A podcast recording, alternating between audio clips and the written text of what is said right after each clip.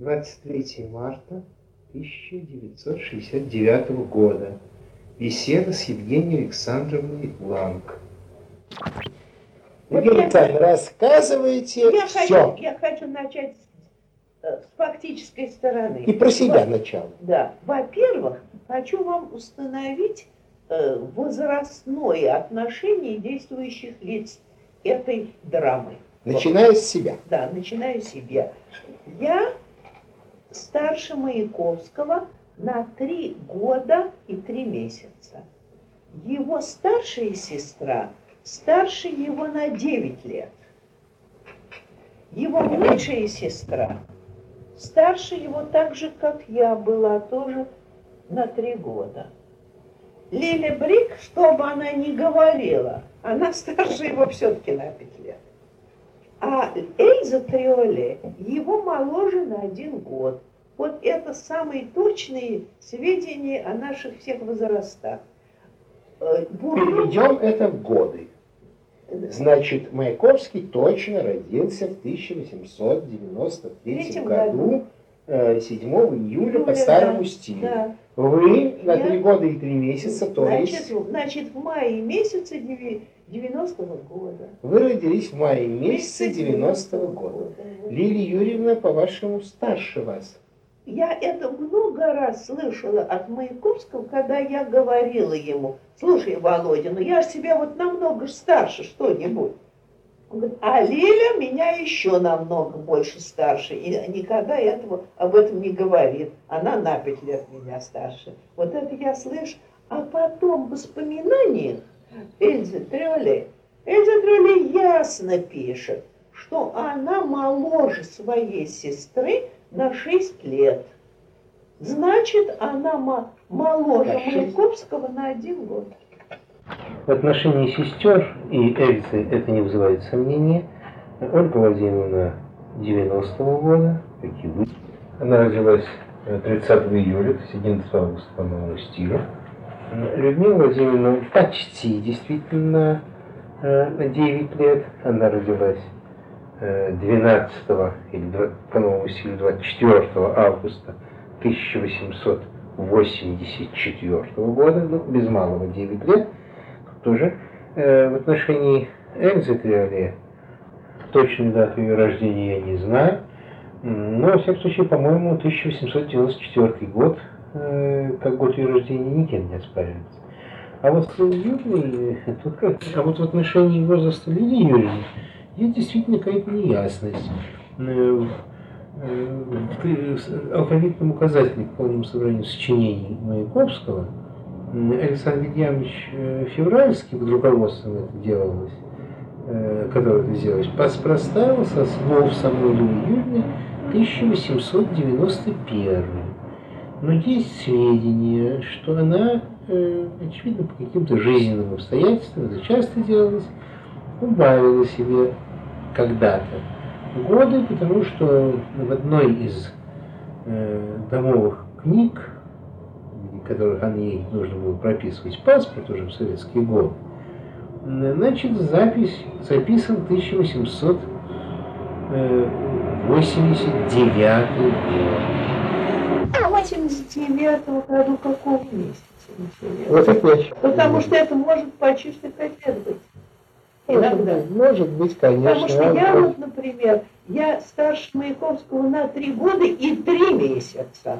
Вот потому что я в 90 в нач- самом нач- начале. начале, я на три месяца его считаю. Значит, вы родились в 90 году, какого числа, какого? 23 мая по новому стилю и 10 мая по старому. Ну, Тогда не три месяца выходит, а два, ну, не важно. Вы С июля, июня, май. Ну, так, да. Ну, хорошо, это не так важно. Ну, может, в отношении возраста Лилии Юрьевны тоже, в конце концов, не так важно, четыре с половиной или пять, и, конечно, со временем ее точная да- дата ее рождения будет уточнена.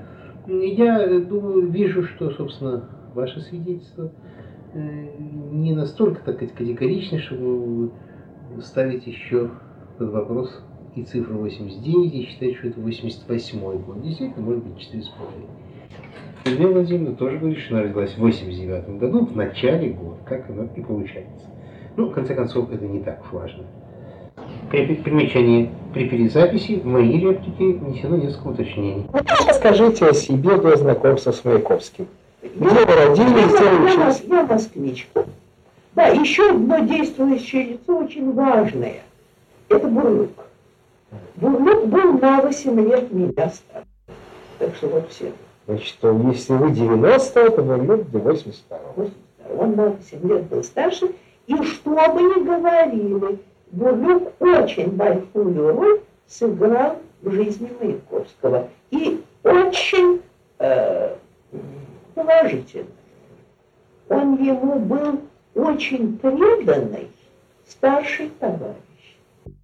Я, я не люблю Бурлюка, я не люблю его всей последующей деятельности, но считаю, что в жизни Маяковского он сыграл очень доброкачественную роль.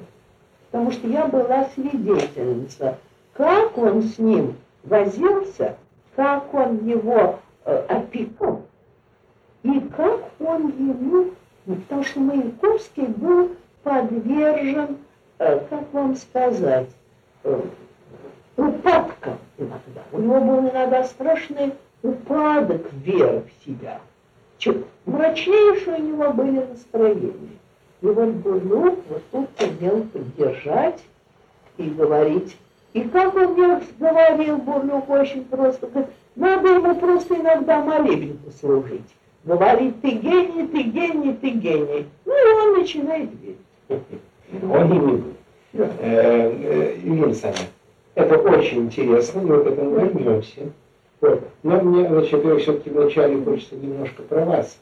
Значит, вы москвичка, и до момента вашего знакомства и ваше первое знакомство.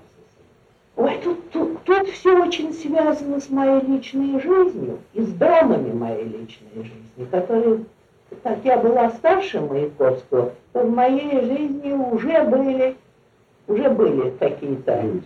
люди, какие-то были уже э,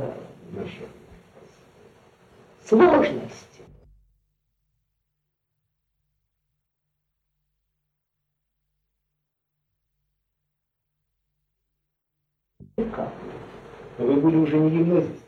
Нет, мне было 21 год, когда я Я с ним познакомилась сперва гимназисткой, но этот период не отразился на, на наших отношениях. Потому что... Московской гимназисткой? Московской. Как вы гимназию учите? Шпиц. Мгм. Гимназия Шпиц на Лубянской площади. Тогда Лубянская, теперь... э, И родились в Москве. В Москве. А и в какой семье? А у отца моего книжный магазин был на Кузнецком мосту, где вся культурная Москва собиралась. Все песни, вплоть до Толстого я там всех видела. И Толстой, и Станиславский, и там вообще вся Муромцев.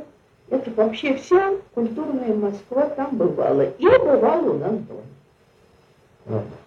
И покончив тот же московская гимназистка, кончили гимназию. Закончив гимназию, а в шестом классе гимназии мы издавали нелегальный журнал гимназический, который назывался «Порыв». Как мы с этим порывом не влипли, я до сих пор не понимаю. Простите, порыв издавала третья московская Третья гимназия, гимназия. а я была в, коми... в, этом, э, в издательском комитете. Ну, я была гимназия. гимназии, но мы объединились. Вы Гимназия имели отношение к порыву? Порыв был у меня в, в нашей гостиной, у моего отца собирался порыв. Сережа Игнатов был нашим главным редактором. Сережа Чемоданов там имел большую роль. Называйте, называйте Да. фамилии. Э, Потом был Саша Тагар, э, Толя Бергер. А я, значит, была, там считалась оформителем журнала и членом редакции. Это вы были еще этой женской гимназии Шпиц. Да. Причем отец мой об этом знал. А отец мой так к этому относился. Ну ладно, говорит, если тебя выгонят из гимназии, я тебя отправлю заканчивать учение в Швейцарию. Ну, хорошо. Неплохо. Просто смотрел. Это может быть очень хорошо. А вы читали публикацию в журнале «Порыв»? Какую Перед войной Да. еще, когда я работал в литературном музее, я объединял там ну, целый ряд работ Да. Маяковского, сотрудник литературного музея Евгений Зинович Балабанович Да.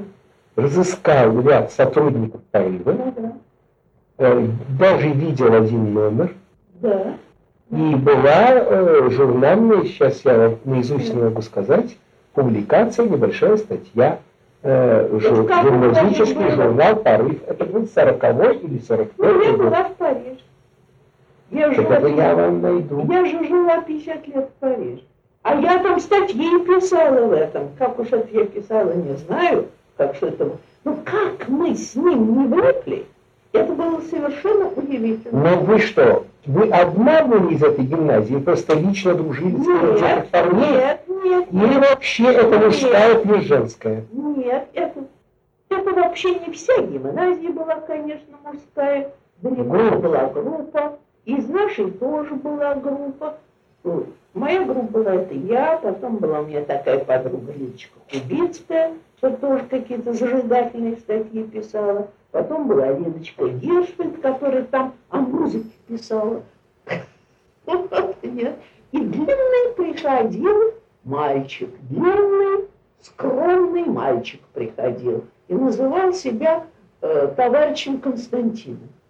И передавал тоже какие-то зажигательные статьи. Во всяком случае, долой самодержавие мы не стеснялись писать. Мы были необычайно откровенны в наших высказываниях. И как мы не влетели, я Бог не понял.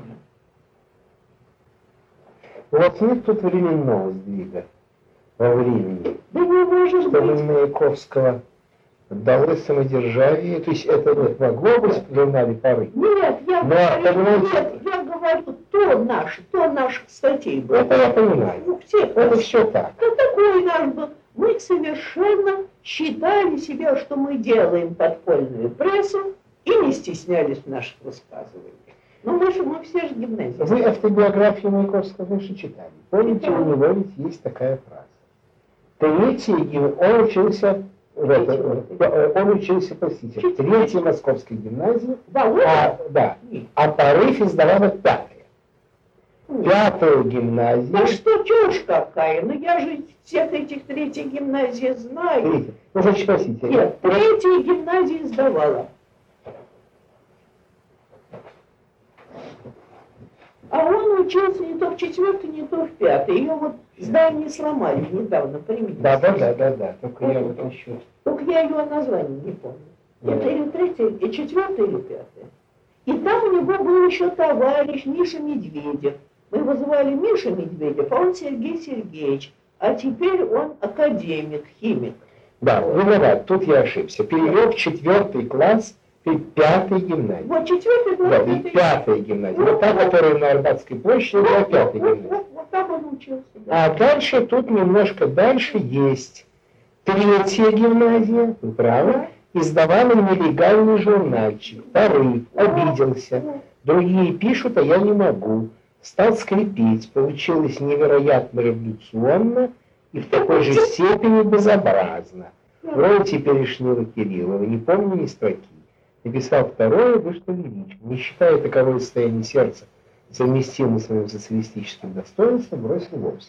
Вот, но приходил он несколько раз. Вот Я это- помню его длинным мальчиком. Ну, никакие разговоры мы не вступали. Я себя считала тогда членом редакционной комиссии, и, так сказать, сотрудниками, как мы вообще, словами-то мы бросались большими, конечно, все это. Я не, большие разговоры не вступала. Просто говорю, вот, товарищ, значит, принимаю эту статью. И, и редакционная, э, значит, коллегия будет ее читать. А редакционной коллегией была Сережа Игнатов, э, Чемоданов Сережа. Это уже, они старше нас немножко были. Да, Сергей Сергеевич Медведев старше. Он старше был, он года на три был старше. И был такой вообще очень положительный Сережа. Такой, Вообще вся это была его. А потом, потом произошла эта вся скандальная история, когда их выгнали из третьей гимназии. прошу прощения, можно вас переведу? Мне тут очень да.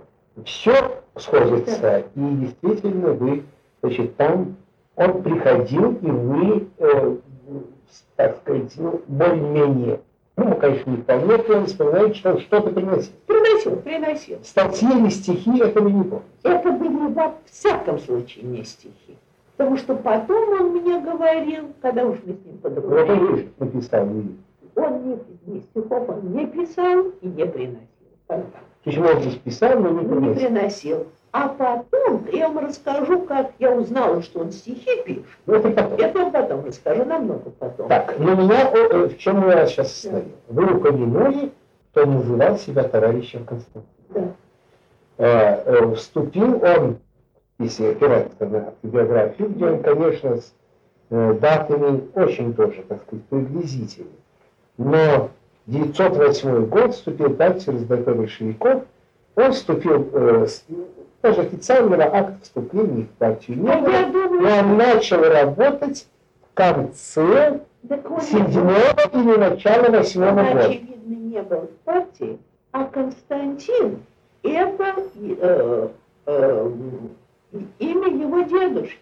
И он, и он когда хотел не под своим именем, так он себя Константином называл. То есть, может быть, этот э, псевдоним Константин родился в период, когда Маяковский еще был гимназистом четвертого класса, да, теперешнего седьмого, э, и э, потом стал партийной кличкой позже. А в то время, в пятом классе, э, в третьей гимназии, учился Володя Гзовский, брат сестры то есть брат этой э, актрисы Гзовской, Ольги Владимировны. И вот он-то к нам и привел Маяковского. Это потом. Нет, это вот в этот период, вот когда они все были молодые. Да. Но я-то дружила больше и считала себя взрослой тогда. Это мальчишка. А вот Володя Гзовский и Володя Маяковский мы считали мальчишками. И между прочим, они были очень озорными мальчишками. Повели себя очень озорно. Они, несмотря на то, что были такие передовые, интеллектуальные, но были способны ну, на самые невозможные шалости. Вот, например, вот этот теперешний академик Сергей Сергеевич Медведев, он нам всем чуть жизни не стоил, он нас чуть всех живьем не сварил в кипятке. Вот что была там. А что же она знала? Был бал в третьей гимназии. И, конечно, и я, и Лидочка Кубинская, и Лидочка Гершфельд, это мои подруги. Мы были на этом балу в коричневых платьях. Сережа Игнатов там был, Володя Гзовский, Миша Медведев, то есть он Сергей Медведев. А почему Миша? Потому что Миша Медведев, от Медведева это был Миша. А, Э, это Сергей Сергеевич Медведев, и мы решили, что под надзором этих всех э, э ну, там, там, ну, там были, э, не знаю, как мужские гимназии, как не классные инспекторы. инспекторы, что под их надзором танцевать неинтересно. Хотелось повеселее танцевать, посмешнее. И тогда Миша Медведев говорит, знаете что, пойдемте вниз в столовую. А у них там были в подвале такие сводчатые большое помещение с, э, с этим бетонным полом с большими столами. Это была какая-то такая вроде как трапезная такая, она, она сводчатая была. В подвале? Да, в подвале. И очень хорошо музыку было слышно сверху, зала. Ну, конечно, чем чудно слышно, мы решили, что очень весело танцевать на столах. Приятно, смешнее, веселее. Ладно, столы длинные, мы, значит, по этим столам. Весело было страшно. И вот тут Миша Медведев решил подшутить и обдать нас водой. И открыл какой-то кран. И это был кран центрального отопления. И оттуда полил э, кипяток. Ну, горячий. Да. И мы были на столе, потому что мы на этом столе танцевали. Я помню, пар начинался, и никто соскочить не мог, потому что ногами надо было в кипяток. Мы стали кричать о помощи. Но, мы но он-то был у крана, он-то не мог сразу завернуть. Выскочил в дверь. А, он в дверь выскочил. Но, очевидно, он стал в дверях кричать на помощь. И вот, значит, я помню, уже мы ничего больше не видим. Да, да, уже сводов не видно, пар, и поднимается к столу, вот на таком кипяток уже. И не помню, Володя Гзовский взял меня за руку говорит, Женя, прости, что мы тебя в такое. Я говорю, ладно, так вместе. Вот это я даже помню, как мы стояли. Да. И, вот, и когда уже совсем дыхание сперло, то я вдруг увидела перед собой каску медную. Я уже теряла сознание. И каска медная меня хватила на плечо. И такая же медная каска хватила на плечо Володя Гзовского, э, Лидочку Кубинскую. Вот я видела, что они уже все были полузадохшиеся. Это были пожарные. Они успели вызвать пожарную? Пожарные были дежурные, оказывается, на балу. И вот они нас вытащили, и в своих высоких сапогах, конечно, этот кран давили. Ну, мы были в таком состоянии, что уже прям только домой. Прям задохнувшись. Танцевать больше не хотел. Ну, какой там танцевать? Ну, а мальчишкам, конечно, там в третьей гимназии досталось ужасно за это. Да, это могли исключить. Да.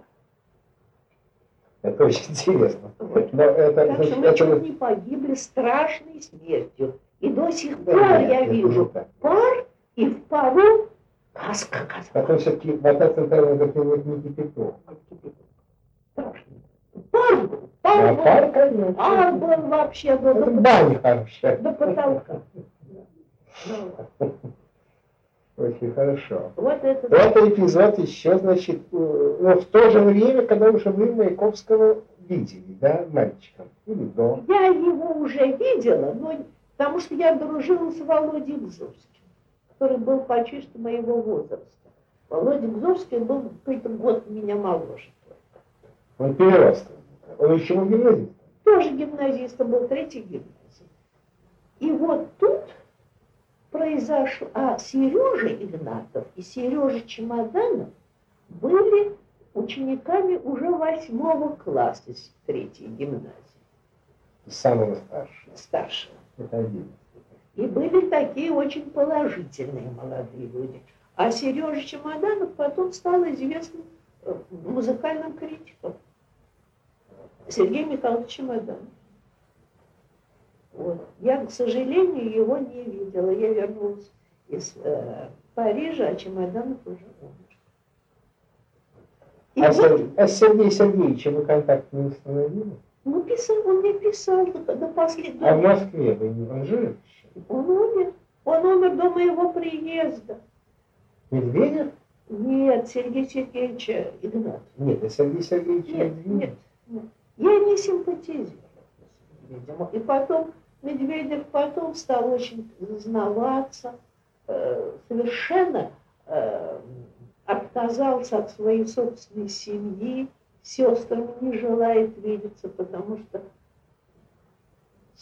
семью он считает ни во что. Вообще человек, он зазнайка. Он большой академик, ну и бог с ним, и давай ему бог всего лучшего, а нам не по пути. А Сергей Игнатов со мной переписывался. И я получила от него письмо в Париже, ну, за, э, за несколько дней до его смерти. И вдруг получаю письмо не от него, а, знаете, искусствовед Малицкая, Ксения Михайловна Малицкая, искусствовед из музея имени Пушкина. Вот это мой большой друг. Она специалистка по э, испанской живописи, испанской архитектуре. Вот ее книги стоят, много она книг издала. И вдруг получаю письмо Малинское, говорит, Женя, мне нужно сказать, очень тяжелое известие, Сережа умер. Я вам пишу после похорон Сережи. Вот. Это все были друзья молодости. Да, и вот я вам расскажу, что случилось с третьей гимназией. А третья гимназия кончала почему-то на каких-то 20 минут на четверть часа раньше наших занятий. Почему это так выходило, не знаю. И тогда они все прибегали к нашему подъезду, когда мы выходили. И вот сюда Сережа Игнатов, Володя Гзовский, там еще был такой Барри Желтухин, вся эта компания, значит, приходила к нам э, нас ждать у подъезда. А гимназии-то были почти что рядом, потому что тогда между Лубянской площадью и Лубянкой была малень... был переулочек. А третья гимназия где была? Третья гимназия была в здании, которое когда-то э, считалось домом князя Пожарского. Это было на углу Лубянки э, и Малой Лубянки. Изумительное красивое здание. Такой мраморной лестницей. Все, теперь оно снесено. Так что это рядом. Ну, теперь встроено в там, Да, и там какие-то железно-бетонные такие серые здания вот, вместо этого здания. Илья ну вот вспомните, как вы уже дальше познакомились. Подождите, я хочу, как кончилось третий, третий а, гимназии. И вот они всегда за нами приходили и ждали нас у подъезда, потому что они кончали чуть-чуть раньше наших. Между прочим, очень часто потом всей компании шли чай пить к нам домой. Да, так что они все с моим отцом были дружны, папа очень молодежь любил, и все они, они у нас громадные разговоры всегда, и философские, и политические, все это у нас в доме было. Вот мы как-то выходим из гимназии, нет наших мальчишек. Ну, мы по этому переулку пошли в здание третьей гимназии. Думаю, они запоздали. И тут совершенно невероятное зрелище было. Вся улица, это был переулок, она была вся черная, залитая чем-то черным. Совершенно как море черное. Остановились, стоит народ, все обсуждают. Что случилось? Да там, бунт в гимназии. И гимназисты повыкинули из окон чернильницу всей гимназии. И все это было по улице. Эффектное зрелище невероятно. Извозчики чертыхаются, куда не влезают колесами.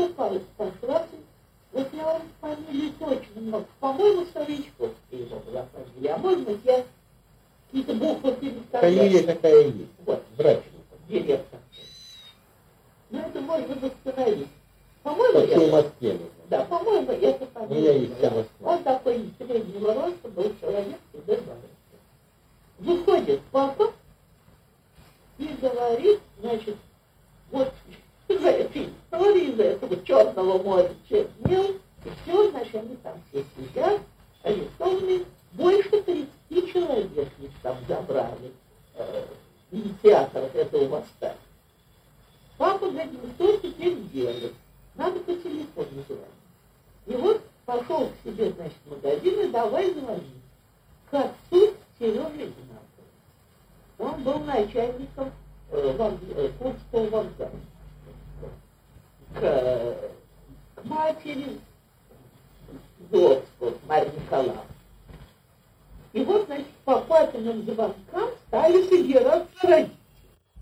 И на пороге их немножечко их выдавали, этих бунтарей. И при нас, значит, они находились. Родители были очень ну, и там Кончился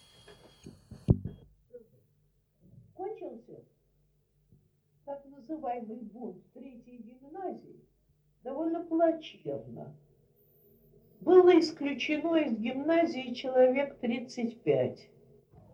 Причем целиком весь восьмой класс и из пятого и шестого класса те, которые принимали участие. И тут мальчики себя показали необычайно хорошо. Они организовали э, союз помощи сдачи экзамена. И сдавали они все экстернами. Причем старшие занимались с младшими.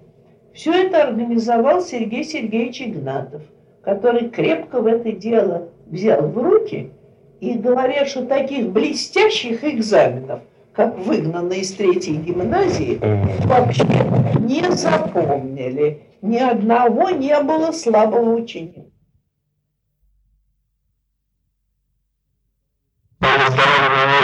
Высшее учебное не Да. Нет, они сдавали аттестат зрелости, сдали его блестяще. И вот э, Сергей Игнатов, э, Чемоданов, э, Александр Тагор, они разделили группы младших и их натаскали они сказали, что это было их, так сказать, обязанностью, чтобы они гимназию выкончили. И они блестяще сдали экзамен. Вы знаете, Луковский знал вообще все этой истории в этом бунте? Знал все, но он был в стороне. Он с другой гимназии. С другой гимназии, он был в стороне. Потому что он ведь дружил с Медведевым, с, Медведевым, с Гзовским. Они, значит. Вот вы его, значит, встречали некоторое время вот гимназиста, ну, а потеряли из виду. Нет, ну тут я его не, даже не могу сказать, что встречала. Видала. Видала. И от него принимала какие-то вот какие-то бумажки, статейки. Он мне в руки передавал и молча уходил. А какие, что не помните, конечно. Ничего, как будто, ну, в общем уровне все это было. Все это, это были статьи, а не статьи. Статьи, нет, нет, нет, статьи были. И главное дело, статьи все касались преобразования гимназии, нашего участия, так сказать, в руководстве гимназии, то, что теперь проводят во Франции. Вот эти реформы, мы их тогда требовали. А никаких материалов от порыва у вас не сохранялось? Ничего. У меня, у меня были, конечно, журналы порыва, потом все это Потом у нас обыск у меня как-то был, и мой отец при обыском все мои порывы и все это сжег. Понятно. Так, ну мы теперь дальше. Ну вот, а теперь сказать вам, как, как я встретились. встретилась с Маяковским, с Краковым. Да. Я в том, это было э, осенью одиннадцатого года. Я занималась тогда живописью, рисованием в студии Келлина, Петра Келлина. Маяковский был в студии Пельна до этого. И как раз до моего поступления к Келлину он выдержал экзамен в школу живописи и ваяния, но он оставил Келлина там в, в мастерской о себе, так сказать, очень сильный э, Э, сильное впечатление. Хорошую славу, так сказать. Очень хорошую, потому что он был э, столь же талантливый художник, как он потом оказался поэтом. Но тогда его считали только художником, но и очень талантливым и подающим действительно очень большие надежды. Даже так? Очень, очень. Совершенно. И Петр Иванович так считал? И Петр Иванович, хотя Петр Иванович далеко, так сказать, был не э, справедливый оценщик, но более справедливые оценщики, чем Петр Иванович, это считали тоже. Петр Иванович любил подлизываться. Он, он кто немножко импонировал, он считал, что очень высоко. Но Маяковский это действительно был очень, э, очень талантливым художником. Очень. Вы видели что-нибудь из того, что он когда-нибудь из, из что-нибудь из того, что он рисовал в студии Келлина до встречи с Бурлюком? Нет, нет. В студии Кельна его работ я не видела. А потом его работы в школе живописи уже я видела.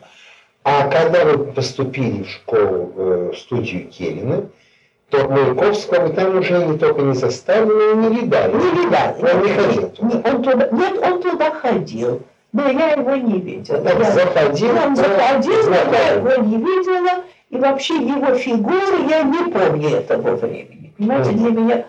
И вот я как-то осенью пришла в студию, в студию Келлина и нашла там всех необычайно горестном состоянии. Все были в большом горе. Умер Серов, художник Серов.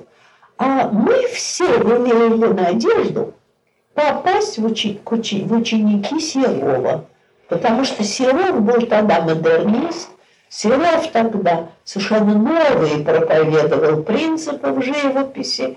И это наша была, ну, наша точка такая светлая, к которой мы все стремились, быть учениками Серова. И то, что умер Серов, для нас прямо, ну, мир закрылся. Прям темно у нас стало. Ну и мы, конечно, этот день не работали, и на следующий день мы сговорились идти на похороны Серова. Собрались мы на дворе церкви. Ну, какая это была церковь, я уже не помню. Помню, что она была желтоватого цвета и с довольно большим, окружена большим двором. Так она- На этом дворе мы собрались. И была такая толпа, что проникнуть в церковь было совершенно невозможно. Там шла служба. А я была с подругой. И мы по дороге купили чудесный букет белых цветов. Белые розы были. Вообще необычайной красоты букет нам удалось купить. Громадный. И вот вдруг ко мне подошел человек, прищуренный на один глаз, был бурлюк. И говорит, я вас проведу с вашим букетом. Бурлюка я не знала. И Бурлюк взял меня под руку и стал кричать толпу, давайте, дайте пройти цветам, дайте пройти букету.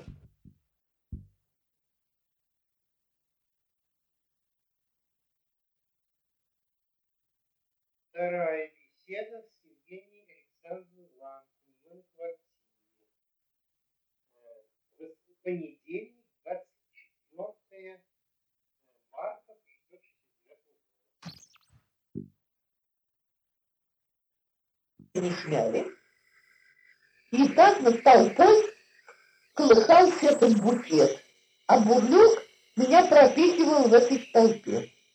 Вот, говорят, было очень странное зрелище. Такая толпа, которая раздвигалась, и все, и над ней колыхался большой букет белых цветов.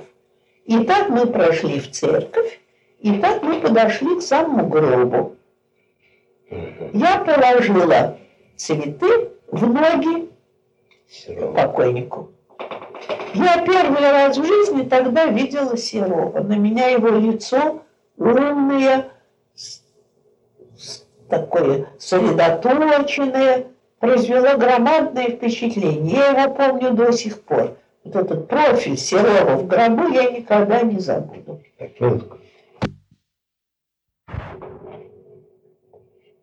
В это время толпе прошло, произошло какое-то движение, и стали готовиться к выносу. Была страшная э, толчья, где-то меня как-то ему закружило, букета у меня спасительного больше в руках не было, и как-то с этой толпой меня выбросило на двор. За, за мной я слышала звуки э, молотка, что-то забивали, и потом шествие двинулось. Народа была уйма. Были представители театра, были представители Большого театра, были представители университета. Одним словом, кого только не было. И вот наше шествие это двинулось по улицам Москвы за гробом. Прошли мимо дома, где жил, Серов. Перед домом играли траурный марш. Двинулись дальше, прошли мимо школы пси-вояния. Там играли траурный марш. А, во всяком случае, это шествие продолжалось весь день до сумерек. К вечеру стал, толпа стала таять. А прямо за гробом очень стройными темными рядами шли ученики школы живописи ваяния. И среди них, очевидно, шел и Маяковский. Мы, значит, толпа, мы, за, мы шли сзади все. Подошли мы к, да, ну, это был к Даниловскому монастырю, он в Даниловском был. А Данилова Ранкеве? Нет, Даниловском он был похоронен. То есть не там, где теперь... Ах, не Даниловском. Даниловском. Не в Донском, а в Даниловском. Донском теперь крематорий. Да, крематорий. А в Даниловском там он был похоронен. И очень далеко от ворот. Мы долго шли аллеи до готовой могилы. Надо им сказать, что толпа растаяла очень сильно. Дошла, может быть, десятая часть всех тех, которые вначале шли потому что стало очень холодно. Это было в ноябре. Стало моросить э, холодный такой снежок, и вообще уже э, вокруг могилы уже все было запорошено снегом, первым таким снегом, как сейчас помню, было все белое и черное. Был белый снег, были белые кресты, белые березки. И на всем этом были серые, темные силуэты людей. И смеркалось. У могилы была вдова Серова под, креп, под черным креповым вуалем, и начались речи. Ну, говорили все очень почтенные господа, держа под мышкой бобровые шапки. Были хорошо построенные, академические, такие опытные ораторы говорили. Кто именно, не помню. Не помню. Там говорили и от газет, и от учреждений. Там вообще был весь культурный мир Москвы там был и говорил. Был, между прочим, в толпе был Келлин тоже, его помню. И самым последним выступил молодой человек, очень высокого роста, в холодном стареньком черном пальто и с, какой-то не бобровой, конечно, шапкой, а с очень какой-то скромным фетром под мышкой. Это был Маяковский. И вот тут Маяковский впервые столкнулся с публикой. Маяковский говорил похор... речь на, на похоронах Серова. И вся его речь была проникнута глубоким горем от этой потери, но также и надеждой на будущее, что мы возьмем его знамя искусства и понесем. Я была очень поражена этой речью. Прекрасный голос, прекрасное построение речи, прекрасные мысли. Я просто думаю, что это может быть? Кто, кто это может быть молодой человек, который так говорит? Была такая тишина, что слышно было буквально малейший шорох в деревьях был слышен. С таким вниманием его слушали. И когда он кончил, был момент затишья, и вдруг пошел шепот. Люди спрашивали, кто это, кто это, кто это говорил. И тогда скрипучий, резкий голос Бурлюка сказал, речь говорил представитель учеников школы живописи, зодчества и ваяния Владимир Маяковский. Первый раз перед людьми зазвучало имя Маяковский. Вот. А основные мысли э, так... Э, мысли были такие. Мысли были, что он ушел, но его дело, его мысли, его обновление искусства живо. Вот, приблизительно. То есть он относился к Серову как учителю, как учителю, так сказать, или уже, так сказать, как исповедатель. Нет, не было нет. Нет, он к Серову глубоко, так сказать, глубоким почтением относился. И он же был учеником тогда Серова. Ну, Серова не учился, он Ну да, но в школе живописи, да. этот Серов для нас всех был светоч. То есть Серов в это время воспринимался еще как, как новатор. знамя новаторства. Новаторство. Мы считали европейское что-то нам Серов несет. Новаторское. Угу. Так что если вы, скажем, в это время хоронили прожившего еще 20 лет после этого Липина, да то это было бы другое.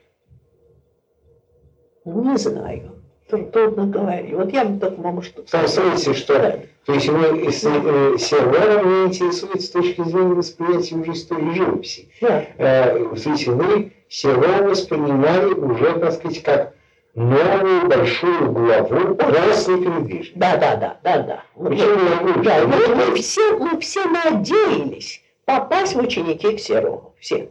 Вот это наш был такой клич вообще. И Маяковского тоже. Ну, он тогда собирался быть художником еще.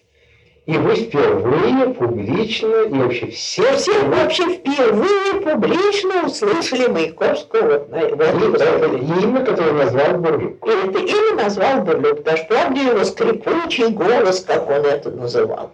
Значит, это э, ноябрь какого? 900... 11 года. Точное число ноября я не помню. Это было 21, 22 или 23. Это, это известно. Это не хитро узнать. Это не хитро узнать. Вот. Но что интересует, а разве Бурлюк уже в то время с ним был знаком? Бурлюк был не Бурлюка? Нет, Бурлюк, конечно, Бурлюк был. Бурлюк, потому что Маяковский уже поступил в школу живописи и ваяния. И уже в течение двух или трех месяцев Бурлюк его уже опекал. Они уже были приятели неразлучные уже тогда. И Бурлюк тогда уже раскусил и разглядел, что такое Маяковский. Вот. Честь ему за это. Честь, честь и улыбка. Бурлюк тогда был умный. А между прочим, знаете, что Бурлюк был талантливый художник? Он ведь потом себя изгадил своим блефом. Но ну, я об этом потом, вот это все расскажу. Это отдельно все. Ага. Да. Значит, а вы в этом юноше да говорившим, не узнали того говноязного паренька, который прихватил? Нет, нет, не узнали. Не узнали. Не узнали. Это, это, ну, меня все потом, я сопоставил, много потом. Я это знаете, когда узнала? Когда уже потом была очень дружна с Маяковским. И он мне говорил, а помнишь, долговязый парень-то приходил в Париж, это же я был. А он сам? Сам мне через много лет это сказал. Ну хорошо, простите, мы сейчас перебивать не будем. Продолжайте. Дальше, когда же... Вот когда кончилась речь Маяковского, значит, была абсолютная тишина. И среди присутствующих прямо было удивление. Прямо точно вот открылось новое явление, новая звезда. Это просто было явно, понимаете, все были просто поражены. И я сказала моей подруге, у меня впечатление, что разорвался кокон, и что бабочка громадная раскопыла камелия. Вот такое у меня было впечатление. Она проживала не только у вас, Ну, все. но эта речь попала Да. во много газет. Да, вот. Ведь в газетах есть много вырезок Вот. этой речи. Был Сергей, Сергей Герасимов был там, помню. И тоже тогда, он мне потом, вот теперь, перед смертью говорил, какое на него тогда это впечатление произвело. Вот кого еще из художников помните, тоже очень интересно. Потом, когда, значит, мы пошли уже, да, сильно смеркалось. Тут я видела, как Кевин подошел к Маяковскому. И сказал э, э, Маяковский, я вас благодарю за эту речь. А Маяковский со свойственной ему дерзостью сказал, вам-то чего благодарить? Вот когда мы вас хоронить будем, тогда поблагодарить. Ну, Что это значит? Так что не так уж высоко Кирилл ценил.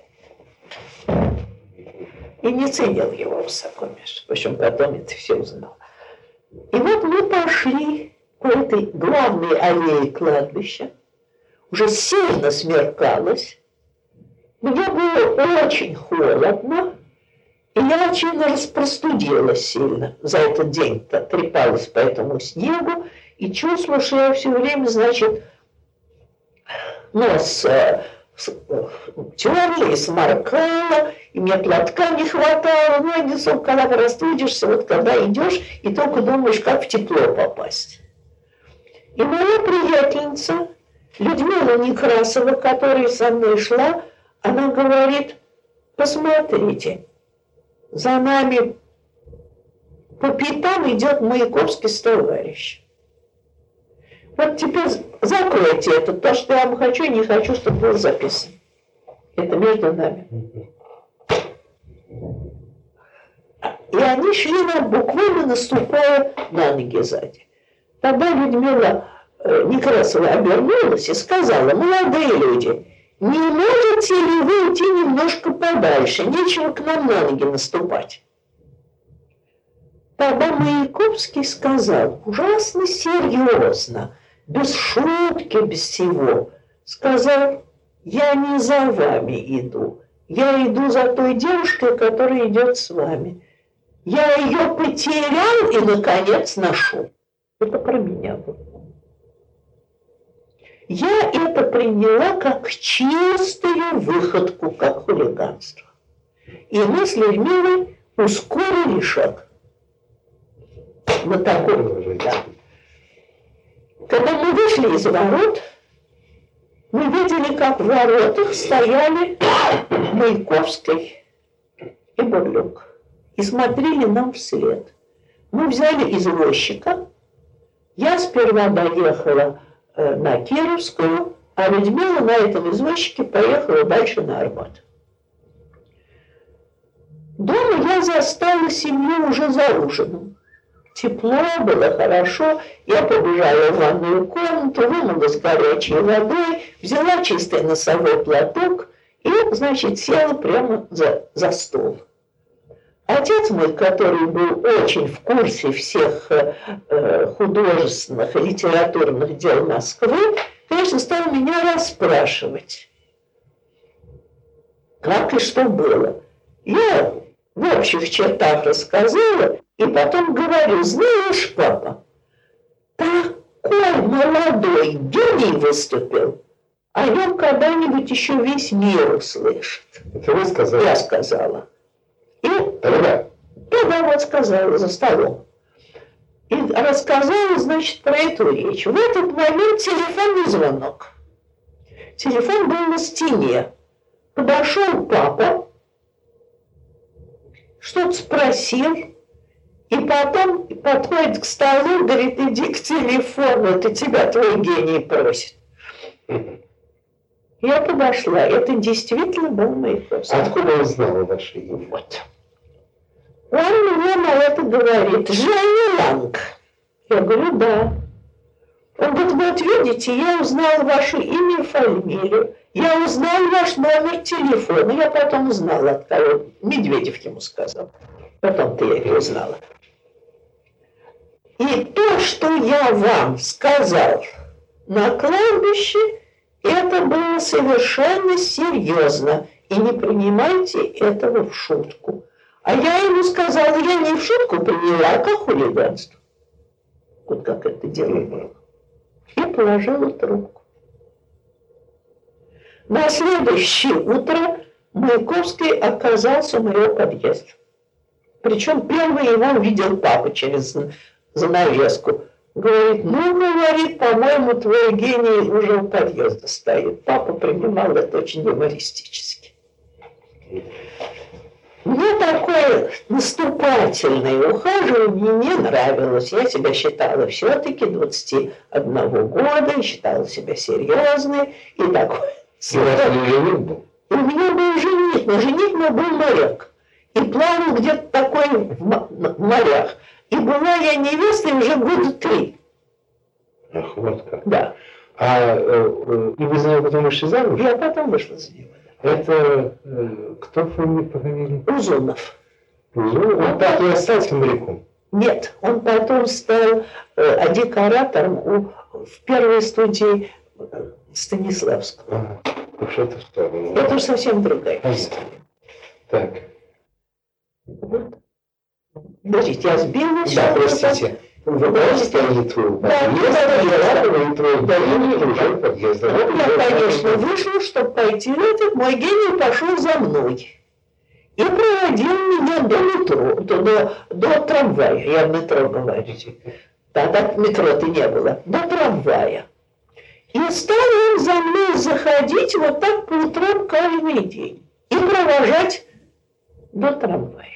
Ну, можете себе представить, что приблизительно на пятый и на шестую прогулку мы все-таки заговорили. А потом он, кроме этого, еще к нам домой звонил. И вступал в разговоры с моим отцом. И моему отцу он ужасно понравился. И папа говорил, твой гений, знаешь, совершенно выдающийся, интересный, остроумный и занятный молодой человек. Действительно, я начинаю верить, что гений. Ну так шутя говорю. Шутя, мило так очень. Он сам, значит, был к- книжник. Да. Ну, у нас в доме вообще весь культурный мир тогда московский бывал. Потому что папа был очень, так сказать, Широкий. чуткий человек. И широкий. Широкий, очень широкий. Вот мы стали с ним разговаривать. Он стал за мной к Кейнину заходить. Разговоры у нас были с ним очень серьезные, литературные, философские, на всякие темы. Домой я его не хотела приглашать, потому что отец уже часто хворал. И потом мне не нравилось, что за Маяковским была какая-то орава каких-то довольно хулиганистых молодых людей, которые я не хотела к себе в дом пускать. Кто они, вы не знаете. Нет, да разные там ученики школы живописи были. Хулиганистые очень. И он был вроде как бы их даже главарем. Ведь, в общем, уже он очень молод был. Ему было 18 лет, и он был провинциальным мальчиком. И, в общем, из него перла жизненная сила. Это значит э, зима 11-12 12 года. Было декабрь. совершенно случайно. Мы с ним набрели на такую мысль, что прекрасное место для разговоров – это колокольня Ивана Великого. И на колокольню вход стоил копейку медную. Мы, значит, клали, давали сторожу две медные копейки и поднимались. На колокольне там были великолепные скамейки. И вот Маяковский и я на колокольне Ивана Великого под снежок сидели, значит, и разговаривали на всякие темы. Причем Маяковский меня, конечно, говорил, ну говорит, что это такое, какая-то помолвка, ну что за жених, который где-то по морям? Я говорю, ну что, Володя, вы что жених, действительно? Тоже. Я говорю, обо мне с- со мной о любви не говорить. И он держал слово. Я сказал, больше на Ивана Великого не буду ходить, если будете о любви разговаривать. Другие есть темы. Ну, что он пытался объяснять? Да, да, да, то, что любит меня беспредельно. Ну, 18 лет, понимаете? Да. Ну, очень, очень хорошо понял, что об этом говорить не нужно. А ему 18, нам 21. Да, мне 21 был. А потом мы подумали, что тоже еще куда лучше, если подниматься на Ивана Великого с горячими пирожками. И там на Красной площади чудесные продавали жареные пироги. И мы с ним покупали себе целый завтрак. Мы пироги с, э, с мясом, пироги с капустой, с грибами и с вареньем. И вот все эти пироги Маяковский вырывал рисунки из своего альбома и заворачивал в эти пироги. И вот подумал с этими, то чтобы доверху донести их горячими. И вот на, на Иване Великом мы сидели в этой нише, ели эти горячие пироги и беседовали. Тут он мне очень много рассказал о своем детстве, об отце. Он очень отца любил, о том, как его отец тоже фантазировал, как он в грузинских э, лесах мечтал прививать плодовые деревни, деревья, чтобы заблудшийся спутник мог дорвать деревья прямо с, э, плоды прямо с деревьев. Ну вот, я ему рассказывала про своих рыб золотых. Ну, детям у нас масса было с ним всяких, и, конечно, много, масса литературных и философских разговоров, потому что Маяковский очень философствовать любил. Очень. Очень. По-моему, потом, потом этого не было. Было всегда, но это был, он наступил на горло собственной песни и собственные мысли. Вот я Маяковского знаю очень хорошо. И так вот проходила зима. В общем, уже это стало милой привычкой. Почему вся зима так, один Да, да, да, да, каждый день почти. А о других женщинах он говорил в это время? Ну, да, да. О Вере Федоровне Шехтер? Ничего не говорил. Ничего. Ничего. Каждый день меня провожал на эту, на, на, на башню, и мы там сидели, ели пироги. И вот был с, э, вернисаж э, какой-то выставки. Как, был ли это союз художников? Что это союз было? молодежи? Нет, нет, нет, это настоящая была большая выставка каких-то больших художников. Не могу вам сказать чего, но там были все тогдашние знаменитости выставлены.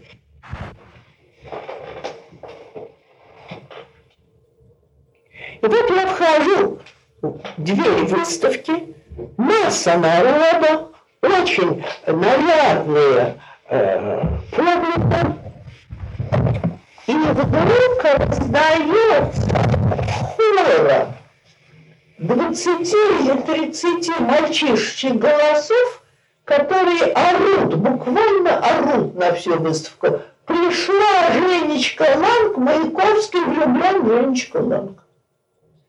Я обозлилась страшно. Я хотела повернуться и уйти. За мной побежал Бурлук, велел этим мальчишкам остановиться, замолчать и уговорил меня не уходить. И я с Бурлюком обошла выставку.